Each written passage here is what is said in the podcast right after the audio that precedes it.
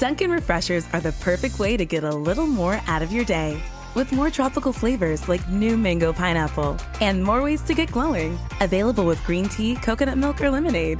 You've got what you need to make the most out of every moment, even the one spent stuck in traffic. What a beautiful day. Sip into all your favorite Dunkin' Refreshers like new mango pineapple. America runs on Dunkin'. Price and participation may vary. Limited time offer. Additional charges may apply.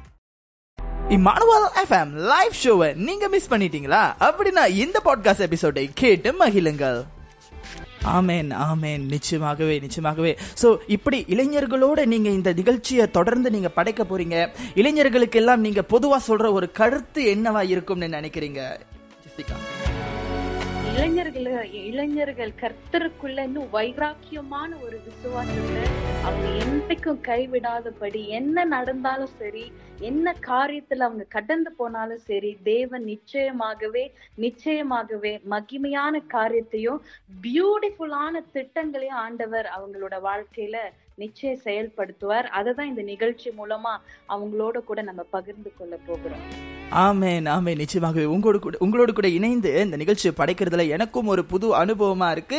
அது ரொம்ப சந்தோஷமா இருக்கு Jessica. ரொம்ப நன்றி, கர்த்தரை துதிக்கிறேன். அதே வேளையில நீங்க இந்த கடந்த நாட்கள்ல வாலிபர்களோடு இணைந்து பல ஊழியத்துல பங்கு பெற்றிருக்கீங்க அப்படின்றதையும் நாங்க கேள்விப்பட்டோம். அதை குறித்து நீங்கள் அந்த ஊழியங்கள் எப்படி இருந்தது? ஒரு வாலிபருக்கு அந்த ஒரு உதாரணத்துக்கு வந்துட்டு கவுன்சிலிங் அந்த மாதிரி எல்லாம் கொடுத்திருக்கீங்களா தனிப்பட்ட ரீதியில? நான் பார்த்தீங்கன்னா நிறைய இந்த வாலிப கூட்டங்கள்ல கர்த்தருடைய வார்த்தையை பகிர்ந்து கொள்ளும்படியாக தேவன் கிருபை செய்திருக்கிறார். அநேக வாலிபர்களை சந்திக்கும்படியா ஆண்டவர் கிருபை செய்திருக்கிறார். வாலிபர்கள்னு எடுத்துக்கிட்டாலே பார்த்தீங்கன்னா இன்றைக்கு நம் தேசத்திலே அநேகமான சூழ்நிலைகள்ல கடந்து போறாங்க. அவங்களோட சூழ்நிலைகளை கேட்கும் போதே நமக்கே ஒரு ஆச்சரியமான, இவ்வளவு பெரிய சூழ்நிலைகளை கடந்து வரீங்களா அப்படின்னு எனக்கே ஒரு ஆச்சரியத்தை கொடுக்கக்கூடியதா இருந்தது.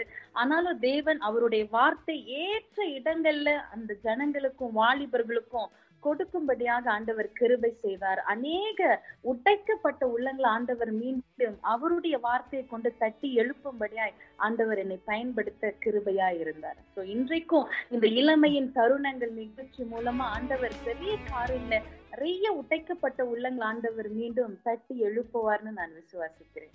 ஆமேன் ஆமேன், நிச்சயமாகவே ஜெசிகா. நீங்கள் சொல்லும் பொழுது எனக்கே ஒரு இளைஞன் நானே எனக்கே வந்துட்டு அது ஆர்வமாக இருக்குது. உங்களோட கூட தொடர்ந்து சேர்ந்து நிகழ்ச்சி படைக்கும் பொழுது நான் நிறைய விஷயத்தை கற்றுக்க முடியும். ஏனென்றால் நாங்கள் வாலிபர்களாக இருக்கிற காலத்தில், எங்கள் சபை காலத்தில் பார்த்தீங்கன்னாக்கா அந்த அந்த உற்சாகம் கொடுக்குறவங்க, அந்த உற்சாகமான வார்த்தையை பேசுகிறவங்க ரொம்ப ரொம்ப அரிதாக காணப்பட்டாங்க. இப்பொழுது அப்படியில் தொழில்நுட்பம் வளர்ந்து விட்டது. எல்லா பக்கமும் வாலிபர்களை எழுப்பி கட்டுகிற இது. இப்போ வந்து பிரச்சனை என்னன்னாக்கா வாலிபர்களாகிய நம்ம தான் எழும்பணும். நிச்சயமா நிச்சயமா. ஆமேன். சரி, இன்னைக்கு நம்ம என்ன தலைப்பு குறித்து பேச போறோம்னா ஜெசிகா அவர்கள், சோ இன்னைக்கு நம்ம என்ன தலைப்பு குறித்து பேச போகிறோம்னு பாத்தீங்கன்னாக்கா, தப்பு செய்பவரை ஒதுக்கி வைப்பது சரியா? இப்போ இதை பத்தி நம்ம பார்த்தோம்னாக்கா, நீங்க அநேக இடத்துல பார்த்துருப்பீங்க. ஒருத்தவங்க தப்பு செய்திருக்கலாம், ஒருத்தவங்க பெரிய பிரச்சனைகளை சந்திச்சிருக்கலாம். அவங்கள வந்துட்டு சில நேரத்தில் வந்துட்டு ஒரு கம்யூனிட்டிலேருந்து, அதாவது ஒரு சமுதாயத்திலேருந்து ஒதுக்கி வைப்பாங்க. சில பேர் வந்து குடும்பத்திலேருந்து ஒதுக்கி வைப்பாங்க. இதை நம்ம கிறிஸ்துவ சர்க்கிள்குள்ளே பார்க்காம பொதுவாக பார்த்தாலே வந்து தப்பு செய்தவர்கள் ஒதுக்கி வைக்கப்பட்டு இருக்கிறாங்க. இது நிறைய இடத்துல நடக்குது அப்படின்னு நீங்கள் நினைக்கிறீங்களா? நிச்சயமா. இது அதுவும் கொஞ்சம் சிறிது காலம் கிடையாது. நிறைய இடங்கள்ல பார்த்தீங்கன்னா, நிறைய திருச்சபைகளையும் சரி, இந்த மாதிரியான காரியங்கள் அதிகமா நடந்து கொண்டு தான் இருக்கிறது. இதனால அநேக வாலிபர்கள் பார்த்தீங்கன்னா ஊழியத்துல இருந்து அவங்க விலகி போயிடுறாங்க. ஆண்டவர்கிட்ட இருந்து அவங்க மறுதலிக்கு நிறைய வாய்ப்புகள் அவங்க மத்தியில உருவாகி கொண்டுதான் இருக்கிறது. சோ அப்படியாக நீங்க பாத்தீங்கன்னா ஜெசிகா, இன்னைக்கு நம்ம இந்த தலைப்பை குறித்து தான் நம்ம பேச போகிறோம். தயாரா இருக்கீங்களா? இன்னைக்கு சாய் மற்றும் ஜெசிகா இந்த இடத்துல நிகழ்ச்சியை படைக்க வந்திருக்கிறோம். இன்னைக்கு ஜெசிகாவோட முதல் பயணமா இருக்கிறதுன்னு சொல்லலாம். அவங்களோட குரலை கேட்டு இவங்க எப்படி எல்லாம் பேசுறாங்க ரேடியோல அப்படின்னு சொல்லி நீங்க ஆர்வமா காத்துக்கொண்டு இருக்கீங்க. அதே போல நானும் காத்துக்கிட்டு இருக்கிறேன்னு சொல்லலாம், இல்லையா? ஒரு சின்ன கேள்வி, இது நிகழ்ச்சிக்கு வெளியே வைத்துக்குவோம். ஆனாலும் இது வந்துட்டு உங்களுக்கு வானொலியில பேசின அனுபவம் இதுக்கு முன்புக்கு இருந்திருக்குதா? நிச்சயமாவே இல்ல. இதான் என்னுடைய முதல் அனுபவம் இந்த இமானுவேல் எஃப்எம் ஓட இணைய ஆண்டவருக்கு முதல் அனுபவம். முதல் அனுபவம், முதல் முறையாக பேசுறதே இப்படி களை கட்டுறாங்க நேர்களே. தொடர்ந்து நம்ம பார்ப்போம் நிகழ்ச்சியில. மத்தேயு 8 அதிகாரம் 2 வசனத்திலிருந்து 3 வசனம் வரை தொடர்ந்து நாம் வாசித்து இந்த வசனங்களை தொடர்ந்து கத்த நம்மோடு கூட இணைந்து தியானிக்கும்படியாக நம்ம பேசுவோம். மத்தேயு 8 அதிகாரம் 2-3 வசனங்கள் நான் வாசிக்கிறேன். அதன் பிறகு ஜெசிகா நம்மளோடு கூட இந்த காரியங்களை பகிர்ந்து கொள்வாங்க. தயாரா இருக்கீங்களா? ஓகே, மத்தேயு 8 அதிகாரத்தை வாசிப்போம், 2-3 வசனங்கள். அப்பொழுது குஷ்டரோகி ஒருவன் வந்து அவரை பணிந்து, ஆண்டவரே, உமக்கு சித்தமானால் என்னை சுத்தமாக்க உம்மால் ஆகும் என்றான். இயேசு தமது கையை நீட்டி அவனை தொட்டு, எனக்கு சித்தமுண்டு, சுத்தமாகு என்றார். உடனே குஷ்டரோகம் நீங்கி அவன் சுத்தமானான். ஓகே, இந்த வசனத்துக்கும் நாம இன்னைக்கு பேச இருக்கிற தலைப்புக்கும் என்ன சம்பந்தம் இருக்குன்னு நினைக்கிறீங்க ஜெசிகா? நிச்சயமா பாத்தீங்கன்னா இந்த வசனத்தோட கர்த்தர் நிறைய காரியங்களை வெளிப்படுத்த கிருபையா இருக்கிறார். பாருங்க, இந்த குஷ்டரோகி வந்து குஷ்டரோகினாலே அந்த அந்த நாட்கள்ல பாத்தீங்கன்னா ஒதுக்கி வைத்து விடுவார்கள். ஜனங்கள் முற்றிலுமாக அவர்களை ஒதுக்கி வைத்து விடுவார்கள். வாழ்க்கையே ஒரு முடிந்த ஒரு சூழ்நிலையில தான் ஒரு சோர்வோடு கூட அந்த குஷ்டரோகி உட்கார்ந்திருப்பார்கள். ஆனா அந்த நேரத்துல இயேசுவானவர் அந்த இடத்துல வந்து அவன் இயேசுவை பார்த்து அவன் கேட்கும்போது, ஆண்டவரே உமக்கு சித்தமானால் என்னை சுத்தமாக கேட்கிறான். அந்த இடத்துல ஆண்டவர் அவருடைய இரக்கத்தை கொடுத்த அவர் உடனே அந்த குஷ்டரோகியை சுத்தமாக்க கிருபை செய்தார். ஹல்லேலூயா. பாருங்க, நம்ம என்ன செய்யணும்னா, நிறைய சூழ்நிலைகள்ல ஒரு தவறு செய்துட்டாங்கன்னா மீண்டும் அவங்கள பேசி என்ன செய்யறோம், தேவனோட அன்பை பிரதிபலிக்காமலே அவங்கள உடைத்து போட்டுருவாங்க. ஒரு சில பேர், அநேக பேர் நான் பார்த்த சில ஜனங்களை மத்தியில நான் அந்த அனுபவத்துல உங்களோட நான் சொல்லுகிறேன். அநேக பேர் பார்த்தீங்கன்னா ஒருத்தவங்க ஒரு தவறு செய்துட்டாங்கன்னா அந்த தவறை எப்படி மேற்கொள்ள வேண்டும் அப்படின்ற ஒரு அட்வைஸ் கொடுக்காதபடி அதை எப்படி அவர்களை இன்னும் மீண்டும் நோகடித்து அவர்களை ஒன்றுமே இல்லாமல் பண்ணலாம் அப்படின்றதுதான் அநேக ஜனங்கள் செய்து கொண்டிருக்கிறார்கள். ஆனால் இயேசுவானவர் அப்படி செய்யவே இல்லை. அவர் மகா இரக்கம் உள்ளவராய் இருந்தார். அவர் நினைத்திருந்தா அந்த குஷ்டரோகிய அவர் பார்க்காமலே போயிருக்கலாம். ஏன்னா அநேக ஜனங்கள் அவருக்காக காத்து கொண்டிருங்க இருந்தார்கள். அந்த இடத்துல ஒரு குஷ்டரோகி அவரை கூப்பிடும் போது அந்த இடத்துல நின்று, உங்களுக்கு சுத்தமானால் என்ன சுத்தமாக்குங்கன்னு சொல்லும் போது ஆண்டவர் இரக்கமாய் அந்த இடத்துல உருகி அவனுக்கு ஒரு அற்புதத்தை.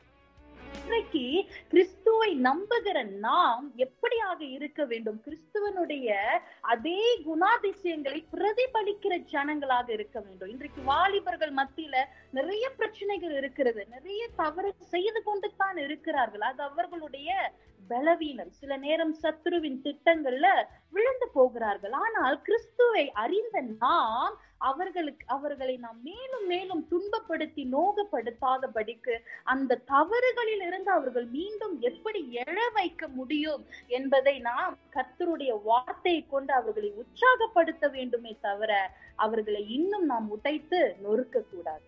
அதுதான் என்னுடைய கருத்து. ஆமேன், ஆமேன். நிச்சயமா அருமையா பகிர்ந்து கொண்டீங்கன்னு சொல்லலாம் ஜெசிகா அவர்களே. நிச்சயமாக நேர்களே, இன்னைக்கு நம்ம பார்ப்போம் என்று சொன்னால் ஜெசிகா, இந்த விஷயம் வெளியே நடந்தாலும் பரவாயில்ல, ஒரு சில நேரங்களில் சபைக்குள்ள நடக்கிறது.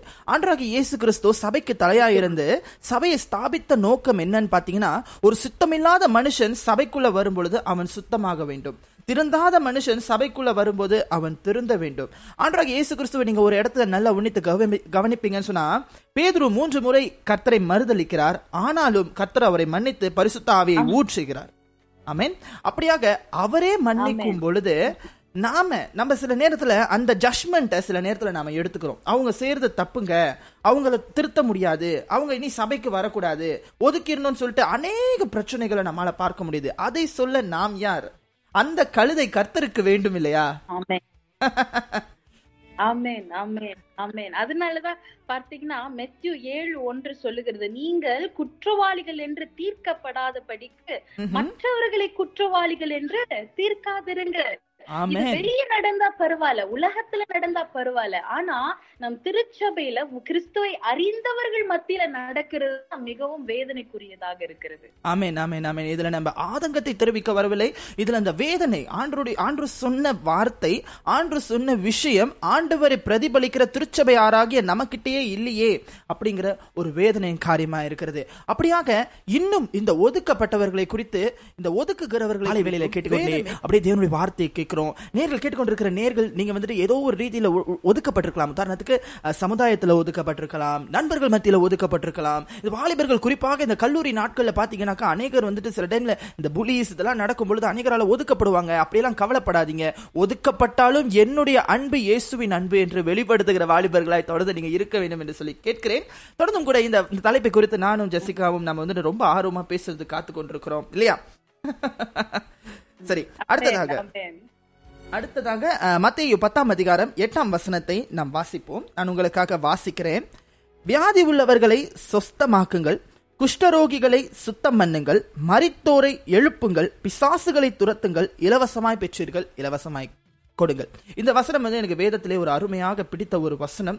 இதுல எனக்கு ரொம்ப பிடித்த வார்த்தை வந்து இலவசமாய் பெற்றீர்கள் இலவசமாய் கொடுங்கள் என்ற வார்த்தை. அது எனக்கு ரொம்ப பிடித்த அந்த ஒரு வார்த்தை. சரி, இதை வந்துட்டு இந்த ஆண்டவராகிய இயேசு கிறிஸ்துவே இந்த இடத்துல இந்த வசனத்தை நேரடியாக உரைக்கிறார். ரொம்ப முக்கியமான ஒண்ணு. சோ ஆகையினால நீங்க பாத்தீங்கன்னாக்கா சபை என்கிற ஸ்தலம் பாவத்திலிருந்து மீட்டு பரலோகத்துக்கு ஜனங்களை ஆயத்தம் பண்ணுகிற ஒரு ஸ்தலமாய் இருக்கிறது. ஆமென். நம்ம சபைக்கு வந்தால்தான் கிறிஸ்துவின் மனவாட்டியாக நம்மால் மாற முடியும். மனவாட்டியாக மாற வேண்டும் என்று சொன்னால் அந்த அலங்காரத்துக்குரிய பிள்ளைகளாய் நாம் இருக்க வேண்டும். மனவாட்டியின் அலங்காரத்தில் நாம் இருக்க வேண்டும். அந்த மனவாட்டியின் அலங்காரத்தை கொடுக்கிறது கர்த்தருடைய வசனம். அந்த வசனத்தை பெற்றுக் கொடுக்கிற ஸ்தலம் கர்த்தருடைய திருச்சபை. ஆமென் ஆமென். ஆகையினால் நீங்க பாத்தீங்கன்னாக்கா நிச்சயமாக இப்படி இந்த நாட்கள்ல ஒரு சில வாலிபர்கள் செய்யும் தவறுகள், ஆனால் அந்த தவறுகளை நாம் வந்துட்டு தவறு இல்லை என்று கருதவில்லை, கண்டிக்கத்தக்க தவறு இல்லை என்று நம்ம வந்து கருதவில்லை. கண்டிப்பு இருக்கலாம், ஆனால் உங்கள் கண்டிப்போ அந்த ஆத்துமா தேவனை விட்டு தூரம் போகாதபடி நாம் பார்த்துக்கொள்ள வேண்டும். இதுதான் ரொம்ப அவசியம். ஒதுக்கப்பட்டவர்களாகி நீங்களும் ஐயோ என் சபையில என்னை ஏசிட்டாங்க நான் சபைக்கு போலன்னு சொல்லி இந்த நிகழ்ச்சியை கேட்டுக்கிட்டு இருக்கீங்களா? முதலாவது அதை மறந்துட்டு நான் போகிறது ஏசுற அவங்களோட சபைக்கு இல்ல, நான் ஆராதிக்கிற தேவனுடைய சபைக்குன்னு சொல்லி முதலாவது உங்க சபைகளுக்கு திரும்புங்க. இப்ப எம்சிஓ எல்லாம் முடிந்து விட்டது, மீண்டும் சபைகள் திறக்கப்பட்டாக்கி விட்டது, நம்ம எல்லாம் திரும்ப வந்து சபையில கூடி ஆராதிக்கிற ஒரு நேரம் வருகிறது. ஆகையினால் இந்த பழசை மறந்து பழைய முகத்திரை கிழித்து கிறிஸ்துவுக்காக ஆலயத்தில் நாம் ஒன்று கூட போகிறோம். அப்படியாக நாம் பார்த்தோம் சொன்னால் இப்படி ஒருவரை குற்றவாளி என்று தீர்க்கும் பொழுது நாமளும் வந்து குற்றவாளியா இருக்கிறோம் இல்லையா? மத்தேயு 7:1 படி. அப்படி இந்த மத்தேயு 10:8 படியாக இங்க என்ன நடக்கிறதுன்னு சொல்லுங்க ஜெசிகா.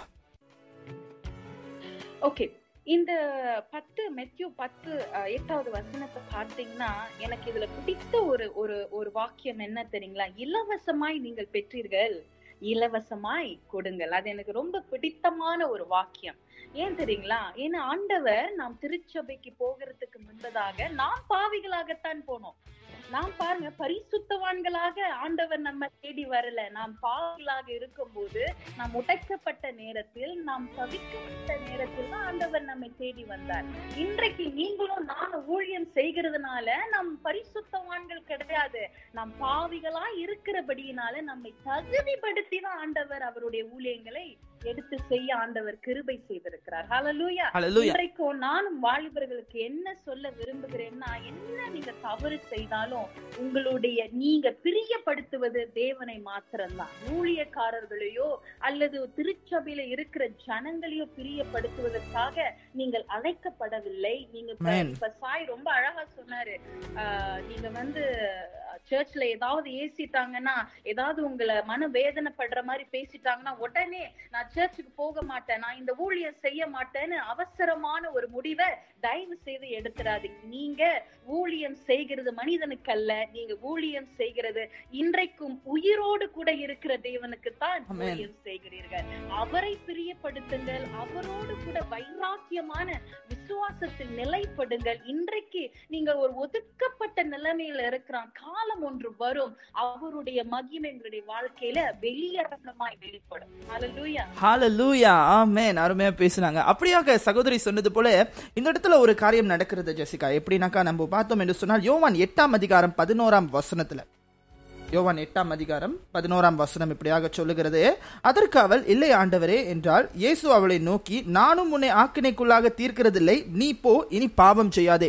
இந்த இடத்துல என்ன நடந்தது நம்மளுக்கு எல்லாத்துக்கும் தெரியும். அவர் வந்துட்டு கையும் காலுமாக பிடிக்கப்பட்ட ஒரு விபச்சார ஸ்திரியா இருக்கிறாங்க. அந்த இடத்துல எல்லாரும் கல்லெறிந்து கொல்லப்பட வேண்டும் என்று சொல்லி ஆண்டவராக இயேசு கிறிஸ்துவின் இடத்துல குற்றம் கண்டுபிடிக்கும்படியாக அங்க ஒரு திட்டம் நடக்கிறது. இருந்தாலும் ஆண்டவர் சொல்லுகிறார், உங்களில் எவன் பரிசுத்தவானோ முதலாவது இந்த கல்லை எறிங்கள்னு சொல்றாரு. அப்படிதான் நமக்கும் இந்த சபைகள்ல ஒருத்தவங்களை நம்ம ஒதுக்குறோமா, ஒருத்தவங்களை நம்ம தள்ளணும்னு முன்னுக்கு தள்ள வேணும்னு நினைக்கிறவங்க இவங்க சரிப்பட்டு வரமாட்டாங்க, இவங்க ஊழியத்துக்கு லாக்கில்லைங்க, இவங்க கையில எல்லாம் ஊழியம் கொடுத்தா உருப்படாதுங்க அப்படின்னு சொல்றதுக்கு நாம யாருங்க சொல்லுங்க? அப்போ நம்ம பரிசுத்தவான்களா இருந்தால்தான் நாம விரட்ட முடியும். நாமளே பாவிகளா இருக்கிறோம், அப்ப நம்ம எல்லாருமே இல்ல சபையை விட்டு வெளியே போகணும் இல்லையா? சொல்லுங்க ஜெசிகா. நிச்சயமா நிச்சயமாக நான் ஏற்கனவே சொன்ன மாதிரி தேவன் நம்மை தகுதிப்படுத்துகிறார். அதனாலதான் அவருடைய ஊழியங்களை எடுத்து செய்ய கிருபை செய்திருக்கிறார். இன்றைக்கும் நீங்களும் நானும் இந்த மாதிரியான ஊழியங்கள்ல திருச்சபையில ஊழியங்கள்ல நாம் இணைந்திருக்கிறோம்னா அவருடைய கிருபையினாலதான். அவரோட கிருபை இல்லைன்னா அந்த ஊழியங்கள்ல நாம் நிக்கவே முடியாது. நாமும் சில நேரங்கள்ல பாவம் செய்து கொண்டு தான் இருக்கிறோம், சில காரியங்களை பேசி கொண்டு தான் இருக்கிறோம். ஆனாலும் ஒவ்வொரு தடவை நாம் தேவனுடைய சமூகத்துக்கு போகும்போது அவர் நம்மை சுத்திகரிக்கிறார். அவர் நம்முடைய பாவங்களை மன்னித்து மீண்டும் மீண்டும் நம்மளை தகுதிப்படுத்தி உயர்ந்த அடைக்கலங்கள்ல நம்ம நிற்க வைக்கிறார். அப்படியாப்பட்ட தேவனை தான் நாம் இன்றைக்கும் ஆராதித்திருக்கிறோம். ஆமேன் ஆமேன். அப்படியாக உங்க சபையில நீங்க பார்க்கும் பொழுது ஒருவர் குற்றம் செய்தாலோ ஒரு தவறு செய்திருந்தாலோ அதை நீங்க போயிட்டு பக்கத்துல இருக்கிற இன்னொரு சபை ஜனங்க கிட்ட சொல்றதோ கம்ப்ளைண்ட் பண்றதுக்கோ பேரு காசிப். காசிப்க்கு கிறிஸ்தியனிடத்துல இடம் இல்லை. ஆனா அதே விஷயத்த நீங்க போய் கர்த்தரிடத்துல முறையிடுவீங்கன்னு சொன்னா அது காசிப் இல்லை இல்லையா? நம்ம ஒரு சபை ஜனங்களா நம்ம வந்து ஒரு குடும்பமா ஒரு சபையில இணைந்திருக்கிறோம். அப்படியாக நம்முடைய சபையார் தப்பு செய்யும் பொழுது நம்ம வந்துட்டு அவங்களுக்காக ஜெபிக்க வேண்டியது கடமை. சபைங்கிறது ஒரு சரீரத்தை போல, நம் சரீரத்துல ஒரு விரல் தப்பு செஞ்சிருச்சு புண்ணு வந்துருச்சுன்றதுக்காக அந்த விரலை வெட்டி நம்மால் வீச முடியாது. அப்படியாக சபையும் ஒன்றுதான். நாம சபையில ஒருவர் தப்பு பண்றாங்களா அவங்களை சரிப்படுத்துவது நம்முடைய வார்த்தையோ நம்ம ஏசுறதுனாலயோ நம்ம ஒதுக்கி வைக்கிறதுனாலயோ அவங்க சரியாக மாட்டாங்க. நம்ம ஜெபமோ நம்ம சொல்ற வசனமோ அவங்கள மாத்தோன்னு நான் 100% விசுவாசிக்கிறேன் ஜெசிகா. ஆமென். நிச்சயமா சாய், அது ஒரு சிறப்பான ஒரு விஷயம். யாராவது ஒருத்தவங்க வந்து ஒரு தவறுக்குள்ளேயோ ஒரு பாவங்களுக்குள்ளேயோ அவங்க கடந்து போகிறாங்கன்னா சக சகோதரிகள் என்ன செய்யணும்னா அவர்களுக்காக பாரத்தோடு கூட ஜெபம் செய். நீங்க ஜெபிப்பதுதான் அவர்களுக்கு நீங்க செய்கிற மிக பெரிதான உதவி. அவர்களால் பலவீனத்திலிருந்தும் அந்த பாவங்களிலிருந்தும் அவர்கள் மீண்டு வருவதற்கான ஒரு மிகப்பெரிய ஒரு திரவியம் பார்த்தீங்கன்னா ஜெபம் மாத்திரம்தான். நீங்க அவர்களை குறித்து தவறா பேசாதபடி அவர்களை குறித்து இன்னொரு ஒரு ஹாட்டான டாபிக்க நீங்க உங்களோட திருச்சபையில உருவாக்காதபடி அவர்களுக்காக ஒன்று சேர்ந்து உங்களுடைய அறைகளிலே நீங்க அவர்களுக்காக ஜெபிக்க வேண்டும். நீங்கள் ஜெபிக்கும் போது அவருடைய எழுப்புதல் அந்த அவர்களுடைய மத்தியில மீண்டும் எழும்பும்படியாக ஆண்டவர் கிருபை செய்வார். ஆமென் ஆமென். அருமையான வார்த்தைகளுக்காக நான் நன்றி செலுத்துகிறேன். அதே போல நேர்களை தொடர்ந்தும் கூட பேசிக்கொள்ளுங்க. பேசுறது அவங்களா இல்ல ஆவியானவரான்னு நீங்களே நிச்சயமா புரிந்து கொள்வீங்க. ஏனென்றால் அந்த வார்த்தைகள் அப்படி இருக்கிறது இல்லையா? நிச்சயமாக தொடர்ந்தும் கூட நம்ம அடுத்த ஒரு வசனத்தை வாசித்து நாம் பின்பு தேவனுடைய வார்த்தைக்கு நேராக கடந்து போவோம். நாம் வாசிப்போம்.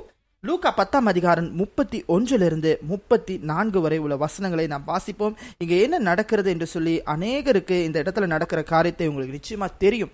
அதனால் நம்ம வாசித்து இதன் பின்பு நம்ம போகலாம். இந்த வசனத்தை உங்களுக்காக நான் வாசிக்கிறேன். அப்பொழுது தற்செயலாய் ஒரு ஆசாரியன் அந்த வழியே வந்து அவனை கண்டு பக்கமாய் விலகி போனான். அந்தபடியே ஒரு லேவியனும் அந்த இடத்துக்கு வந்து அவனை கண்டு பக்கமாய் விலகி போனான். பின்பு சமாரியன் ஒருவன் பிரயாணமாய் வருகையில் அவனை கண்டு மனதுருகி கிட்ட வந்து அவனுடைய காயங்களில் எண்ணெயும் திராட்சரசமும் வார்த்து காயங்களை கட்டி அவனை தன் சுய வாகனத்தின் மேல் ஏற்றி சத்திரத்துக்கு கொண்டு போய் அவனை பராமரித்தான். ஹல்லேலூயா. இந்த இடத்துல நடக்கிற காரியத்தை பார்க்கிறோம். இந்த சம்பவத்தையும் ஆண்டவராகிய இயேசு கிறிஸ்து உவமையாக தங்களோடு கூட இருக்கிற ஜனங்களிடத்துல பேசுகிறார். அப்படியாக நம்ம பார்ப்போம் என்று சொன்னால் ஜெசிகா, இந்த இடத்துல நாம ஒரு ஆசாரியனா லேவியனா இல்ல சமாரியனா இருக்கணுமா அப்படின்னு நீங்க நினைக்கிறீங்களா? நம்ம யாரா இருக்கணும் இந்த 3 கேரக்டர்ல? ஓகே, இந்த தியான பகுதியில பார்த்தீங்கன்னா என்னுடைய கருத்தின்படி பார்த்தீங்கன்னா நாம ஒரு சமாரியரா மாத்திரம்தான் இருக்கணும். ஏன்னா நாம் கிறிஸ்துவை பிரதிபலிக்கிற ஜனங்களாக இருக்கிறோம். அந்த சமாரியன் என்ன செய்யறான், குற்றுயிரா இருக்கிற அந்த மனிதனை போய் அவன் என்ன செய்கிறான், அவனுடைய காயத்தை கட்டி அவனோட காயத்தை ஆற்றி அவனுக்கு தேவையான காரியங்களை செய்து மீண்டும் அவனை சத்திரத்துக்கு கொண்டு போகிறான். அதே மாதிரிதான் நாம ஊழியம் செய்கிற ஜனங்களாக இருக்கிறோம், வாலிபர்களாக இருக்கிறோம். இன்னொரு வாலிபர் ஒரு கடுமையான சூழ்நிலையில, ஒதுக்கப்பட்ட சூழ்நிலையில, எழும்பவே முடியாத ஒரு நிலைமையில இருக்கும்போது வாலிபர்களாக இருக்கிற நாம் என்ன செய்ய வேண்டும்னா, உற்சாகமான வார்த்தையை, தேவனுடைய வார்த்தை அவர்கள் மத்தியில நாம் பேச வேண்டும். நான் ஒரு நல்ல ஒரு பகுதியை இந்த பகுதியை தியானிக்க ஆண்டவர் கிருபை செய்திருக்கிறார். இவ்வளோ நேரங்கள்ல நான் ஒரு சில வாலிபர்களோட பேசும்போது அவங்க இவ்வளோ, எனக்கு தெரியாது அவங்க எந்த சூழ்நிலைகளை கடந்து போறாங்கன்னு, ஆனாலும் கூட அவரோட வார்த்தையை நான் அவர்கள் மத்தியில பகிர்ந்து கொள்ளும் போது அவங்க இவ்வளோ நேரங்கள்ல என்னோட பகிர்ந்து கொண்ட காரியம், நான் உடைந்து போயிருந்தேன், இல்லாமல் இருந்தேன், நான் சோர்ந்து போன நிலைமையில இருந்தேன், இந்த வார்த்தை என்ன தேற்றிருக்கு, ரொம்ப நன்றி சிஸ்டர் அப்படின்னு தான் சொல்லி இருக்கிறாங்க. ஆக சமாரியராக நாம் இருந்தால் மாத்திரம்தான் இந்த உடைக்கப்பட்ட உள்ளங்களை நாம் கட்டி எழுப்ப முடியும். இல்லைன்னா அந்த குற்றுரையரா இருக்கிறாங்க இல்லையா, சோ குற்றுரையரா இருக்கிறாங்கன்னா என்ன அர்த்தம், வேதனையோடு கண்ணீரோடு எழும்பவே முடியாத நிலைமையில அவர்கள் கடந்து போய் கொண்டு இருக்கிறார்கள். அவர்களுக்கு தேவை அன்பு மாத்திரம்தான். அந்த இடத்துல நாம் அவர்களை நோகடித்து இன்னும் அவர்கள் செய்த காரியங்களை நாம் பேசி அவர்களை வேதனைப்படுத்த கூடாது. அதுதான் என்னுடைய கருத்து சாய். நிச்சயமாகவே ஜெசிகா, இந்த இடத்துல நம்ம பார்ப்போம் என்று சொன்னால், அந்த மனுஷன் பேச்சு மூச்சு இல்லாம கடக்கும் பொழுது அங்க அந்த சமாரியன் கூட நீங்க பாத்தீங்கன்னாக்கா, அந்த சமாரியனுங்கிறது இன்னொரு ஆவிக்குரிய காரியத்துல நீங்க பாப்பீங்கன்னு சொன்னா அது ஒரு புறஜாதி சபையை குறிக்கும். அருமையா நீங்க பாப்பீங்கன்னு சொன்னா அது ஒரு ஆவிக்குரிய ரீதியில ஒரு புறஜாதி சபையை குறிக்கும். இருந்தாலும் நீங்க நம்ம இப்ப பேசுற டாபிக்ல நீங்க பாப்பீங்கன்னு சொன்னீங்கன்னாக்கா, நம்மளுடைய ரோல அந்த சமாரியனோட கேரக்டர் அழகா பிளே பண்ணுவாரு. ஆக்சுவலி அவர் கொண்டு போய் அந்த மனுஷனை குழி தோண்டி புதைக்கல, செத்து போயிட்டாருன்னு புதைக்கல, அவர் கொண்டு போய் மருந்து கட்டுறாரு. சோ அதே தான் இன்னைக்கு சபைக்குள்ள இருக்கிற நம்ம நண்பர்களோ, சபையில இருக்கிற சக வாலிபர்களோ, அல்லது நம்ம கூட இருக்கிறவங்க, இவங்க திருந்த மாட்டாங்க, இவங்க உருப்பட மாட்டாங்க, அந்த பையனை அந்த முச்சந்தியில பாத்தங்க, அவன் ஸ்மோக் பண்றான், இந்த பையனை பாத்தங்க அவன் இப்படி பண்றான், இவன் ஆண்டருடைய பரிசுத்தத்துல நிக்க முடியாது, அப்படி இப்படின்னு சொல்றதுக்கான வார்த்தை நமக்கல்ல. நமக்கு அந்த கழுதை வேண்டாம், கிறிஸ்து பவனி வருவதற்கு அவருக்கு அந்த கழுதை வேண்டும். அல்லேலூயா, ஆமென், அல்லேலூயா. நிச்சயமாகவே அப்படியாக நம்ம பார்ப்போம் என்று சொன்னா, அந்த சமாரியன் போய் குழி தோண்டி புதைக்கவில்லை. அந்த மாதிரி நாம ஒருத்தவங்களோட ஆவிக்குரிய வாழ்க்கையை கிறிஸ்துவகிட்ட இருந்து பிரித்து குழி தோண்டி புதைச்சு அந்த குற்றத்துக்கு நாம ஆளாகாம மருந்து கட்டி பொறுமையா இருந்து அவங்களுக்கு ஒரு ஜபத்தை சொல்லி, அவங்க வருவாங்க, அவங்க மீண்டும் வருவாங்க. அவங்க கிட்ட நீங்க நேரடியா பேசும்பொழுது கூட நான் பெரிய தப்பு பண்ணிட்டேன் அப்படின்னு சொல்லி அவங்களுக்கு அந்த ஈகோனஸ் இருக்கும். ஆனா நீங்க அவங்க கிட்ட பேச வேண்டியதை கர்த்தரிடத்துல பேசுங்க. ஆண்டவர் நிச்சயமாய் பேசுவார். நம் தேவன் பேசுகிற தேவன். ஹல்லேலூயா, ஹல்லேலூயா, ஆமென், ஆமென். ஸோ நிச்சயமாகவே இந்த தலைப்பு மிகவும் பயனுள்ளதா இருந்துச்சு. இந்த தலைப்பு குறித்து பேசுறதுல உங்களுக்கு எப்படி இருந்துச்சு ஜெசிகா? மிகவும் சந்தோஷமா இருக்கிறது. இப்போ பார்த்தீங்கன்னா நிறைய இடங்கள்ல இந்த மாதிரியான சூழ்நிலைகள் தான் நம்மளோட வாலிபர்கள் கடந்து போய் கொண்டு இருக்கிறாங்க. ஆனாலும் கர்த்தர் கிருபை செய்திருக்கிறார். இந்த இளமையின் தருணங்கள் அப்படின்ற நிகழ்ச்சி மூலமா இந்த வார்த்தை அநேக வாலிபருடைய இருதயங்கள் மீண்டும் கட்டி எழுப்பி இன்னும் வைராக்கியமா ஆண்டவரோட ஊழியங்களை எடுத்து செய்யும்படியாக ஆண்டவர் கிருபை செய்வார் நிச்சயமாகவே. சோ வாலிபர்களாக இருக்கிற உங்கள் யாவருக்கும் என்னுடைய மனமார்ந்த வாழ்த்துக்கள். என்ன சூழ்நிலை நீங்க கடந்து போனாலும் சரி, என்ன பிரச்சனைகளை நீங்க கடந்து போனாலும் சரி, தொடர்ந்து ஓடுங்க, வைராக்கியமா ஓடுங்க.